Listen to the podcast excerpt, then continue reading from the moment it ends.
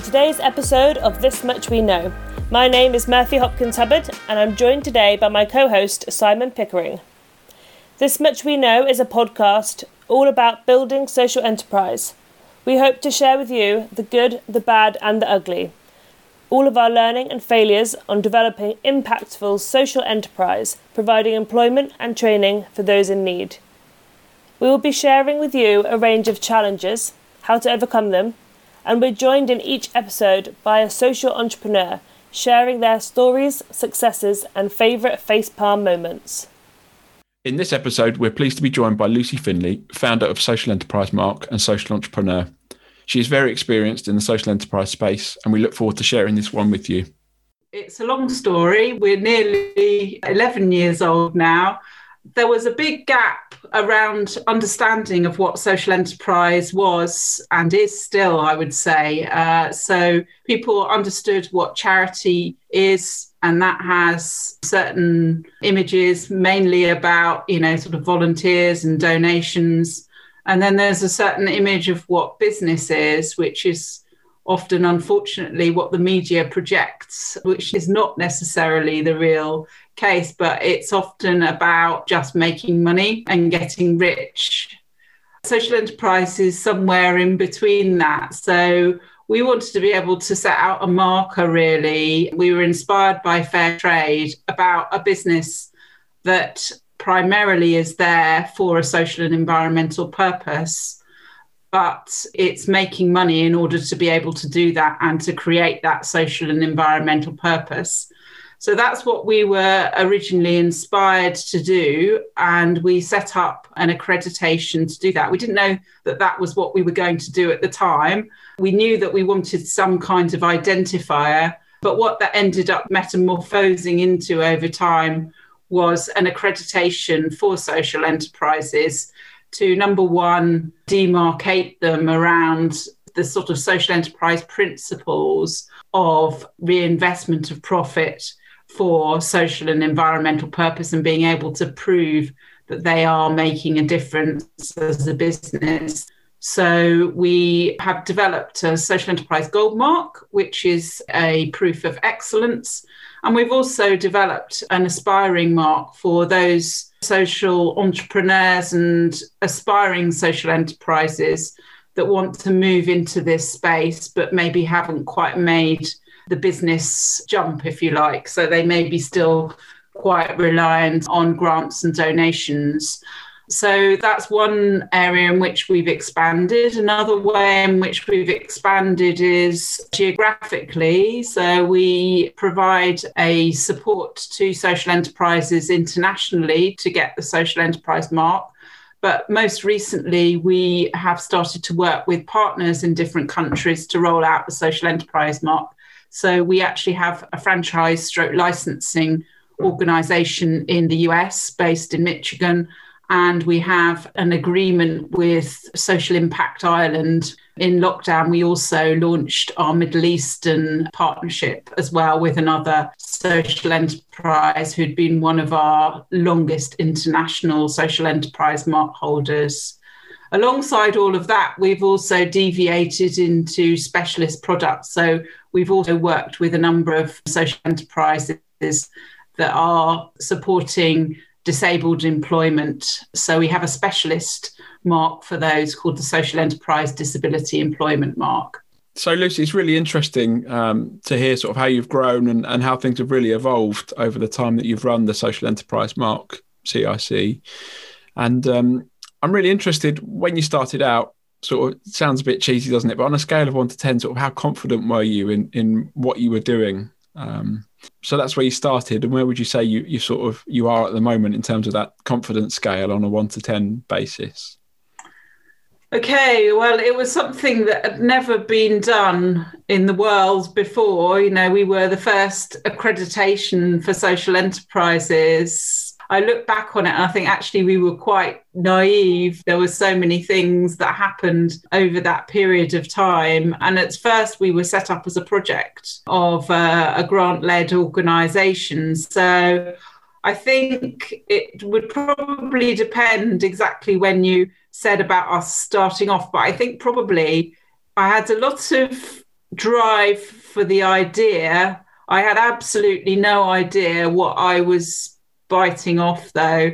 So I would have probably, in retrospect, I would have applied about a five, but I probably was a, a seven or so because I was just kind of so optimistic. But I look back on it and I think, wow, you know, there's been such a journey and things that I just didn't anticipate. So I think I, I would have said, you know, I, I was reasonably confident, even though I hadn't run a social enterprise before. It was probably as good that I was reasonably confident, or otherwise I might not have done it. But I would still only give myself a five. Thanks, Lucy. Um, it's always interesting to see sort of if people, the more you know, the less you know, sort of phenomenon. yes. Yeah, and you, you, sorry, you asked me about um, where I would say that I was now. I would say I was probably an eight or a nine, depending on which day you get me on.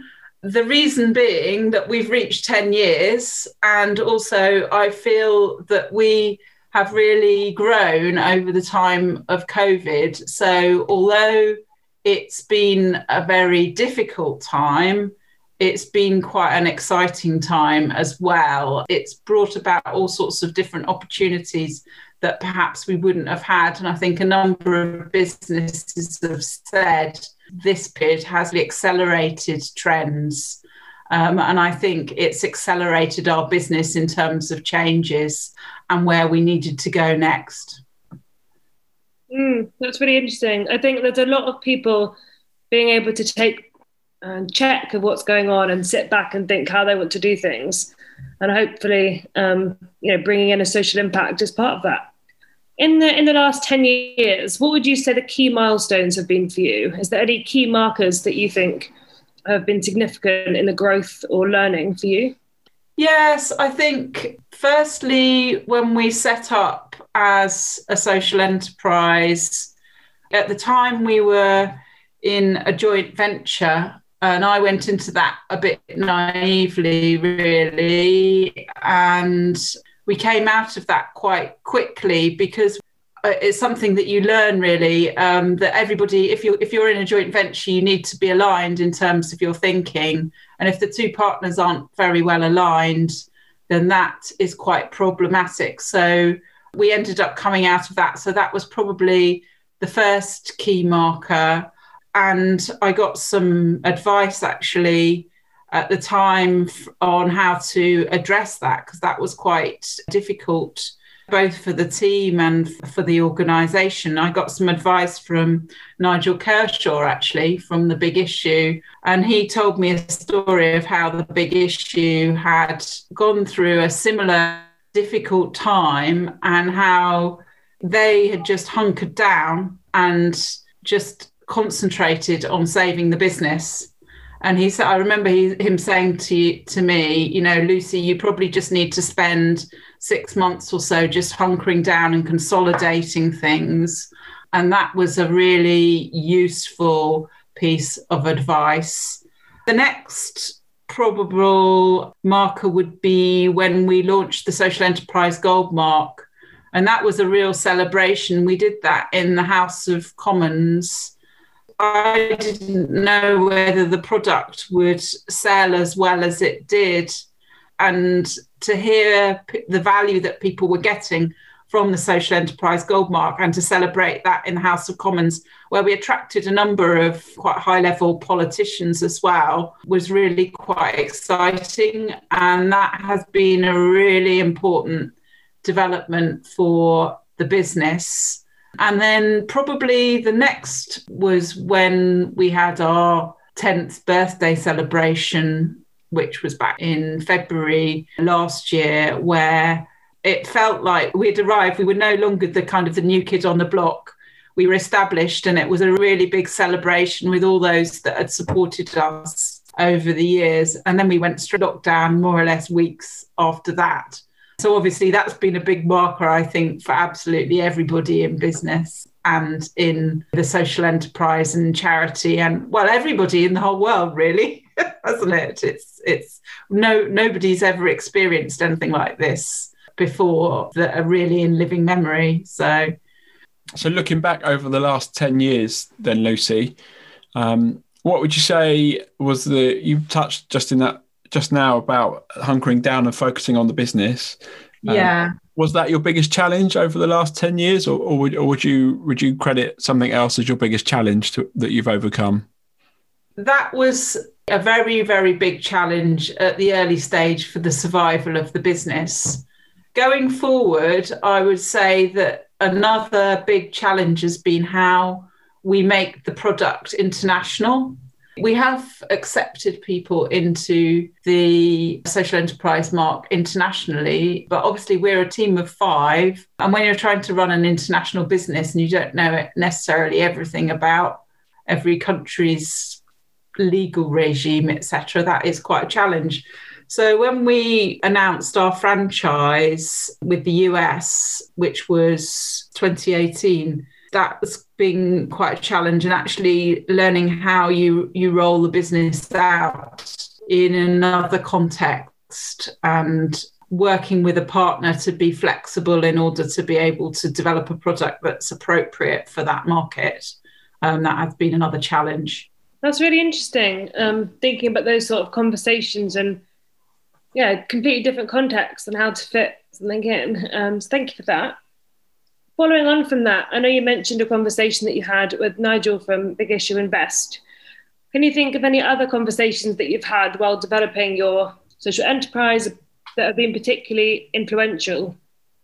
Yes, I think right at the outset, when I was helping to set up the company, one of the things that has been really pivotal was understanding our terminology and how we developed our what they call the USP, unique selling proposition, and positioning ourselves as an accreditation body. That was certainly a very important part of just developing the business idea, if you like, and learning how we became different. You know, when I was running an organization that was grant led, that sort of messaging was not nearly as important.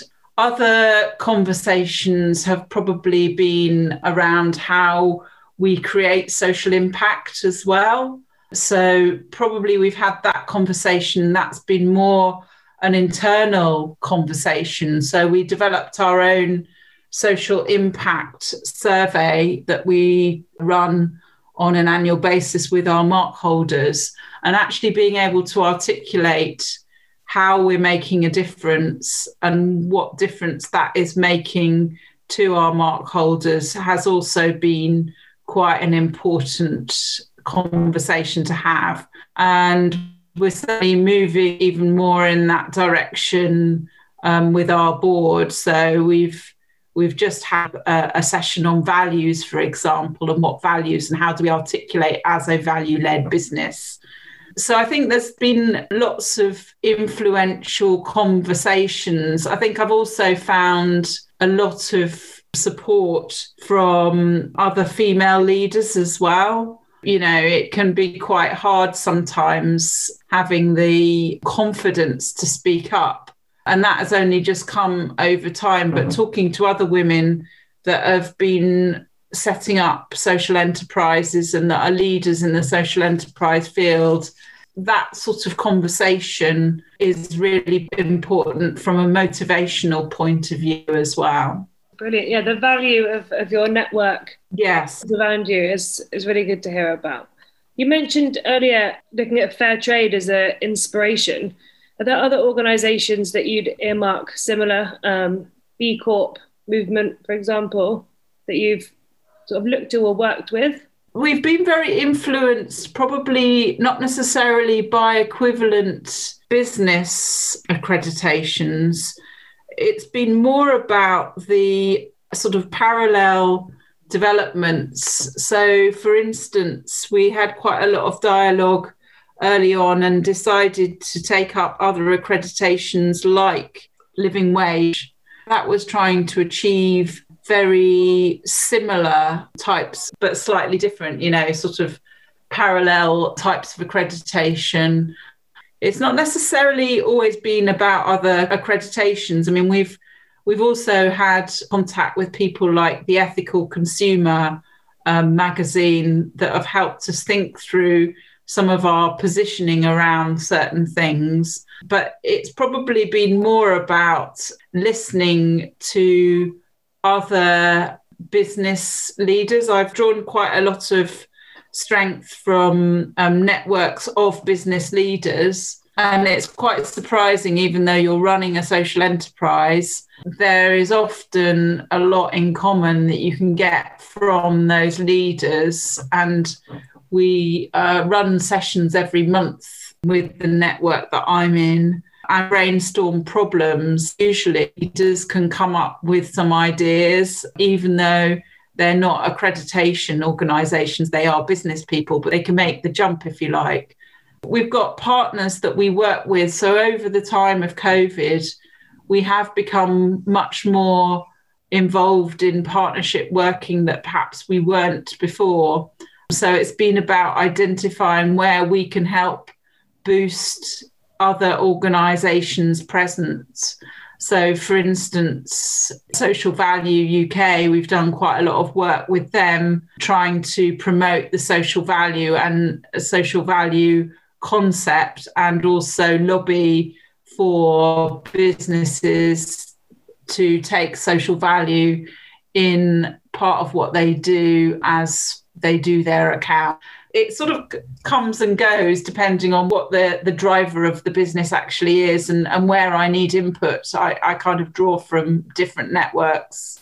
We mentioned just before we started recording, and we'll come back to that, um, your connection with the big issue, and it's come up in the conversation. Um, and as you probably know, our podcast is, is aimed um, at those working in the homeless sector who are either early starting in terms of social enterprise or, or they're just considering it or looking at how we can use social enterprise as a model to create social impact and help people uh, move out of homelessness through employment and training. Um, in terms of looking across your sort of all your members, who have you got that stands out in terms of homeless sector?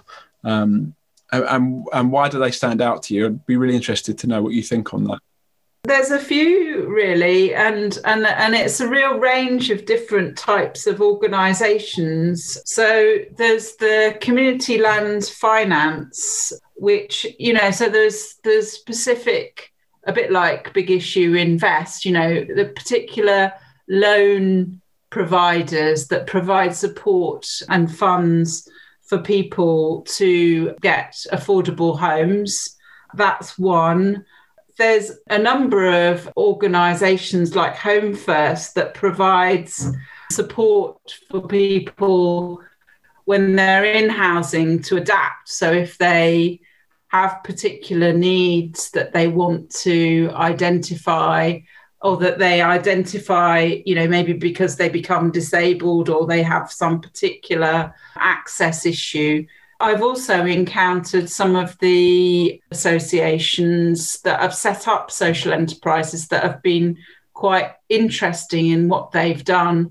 So, for instance, there's New Leaf, which is part of Bournemouth Churches Housing Association, that have set up a number of businesses within the New Leaf brand that provide things like food for their more vulnerable tenants. They provide a training service for tenants to get into employment through things like upcycling and recycling furniture and you know other types of training programs. What i am impressed with is just the diversity and the way in which people in all of these organizations see opportunities for business if you like to address some of the big, not just pure homeless or housing challenges, but all of the, the issues that are associated with this particular sector and helping people to become less dependent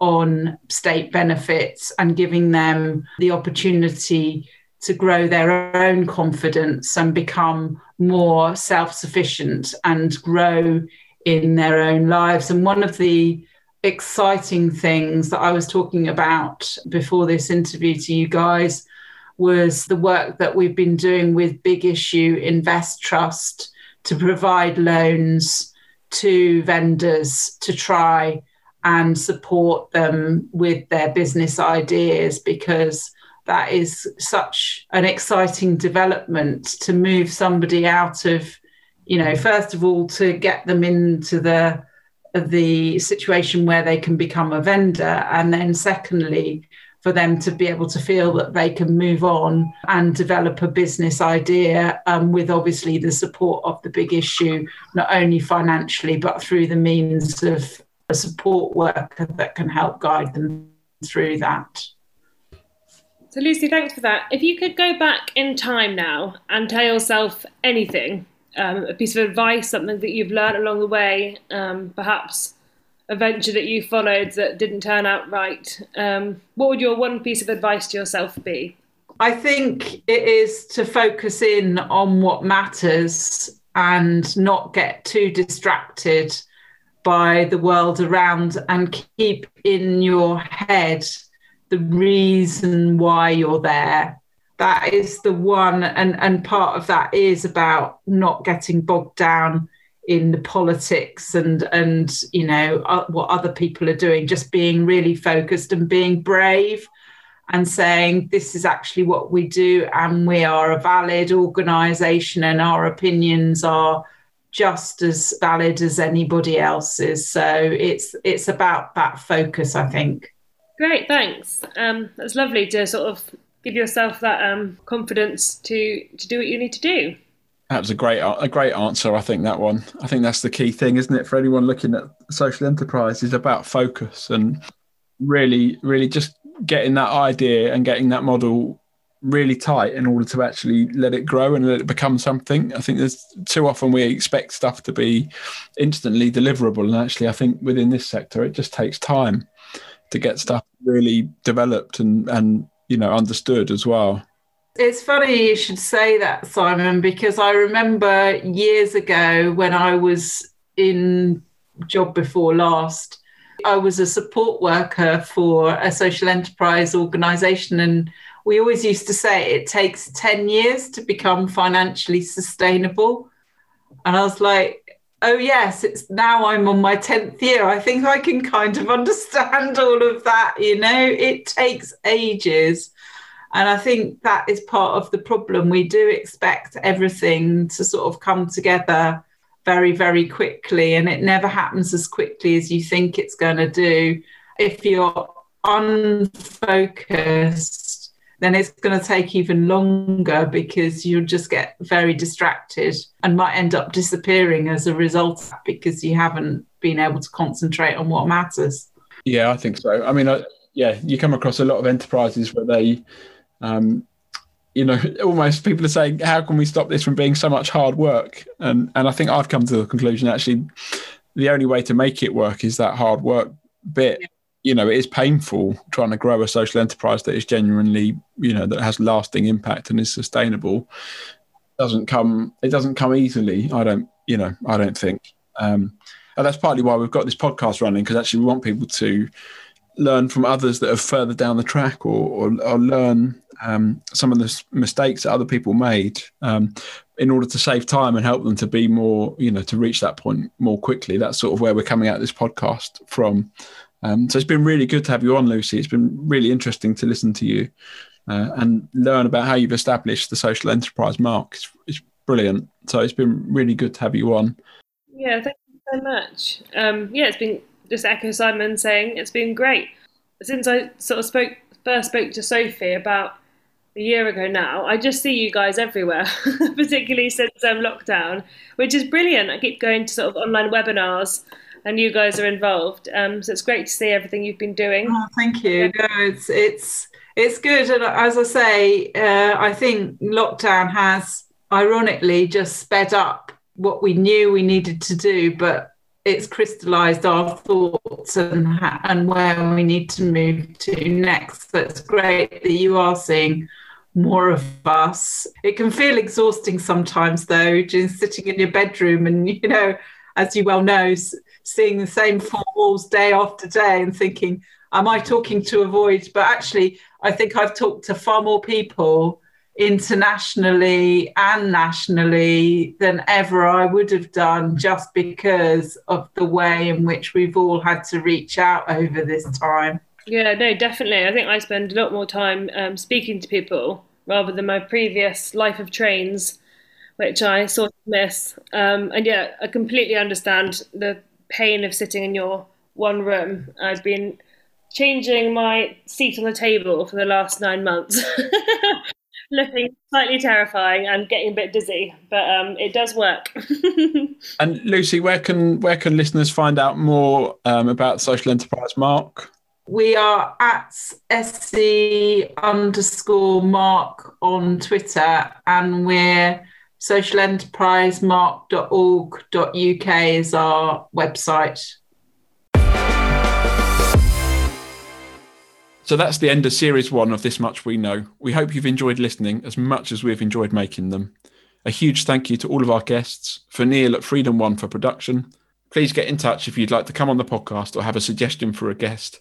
Email us at thismuchweknow at homelesslink.org.uk or tweet us at thismuch underscore we know. We'd love to hear from you.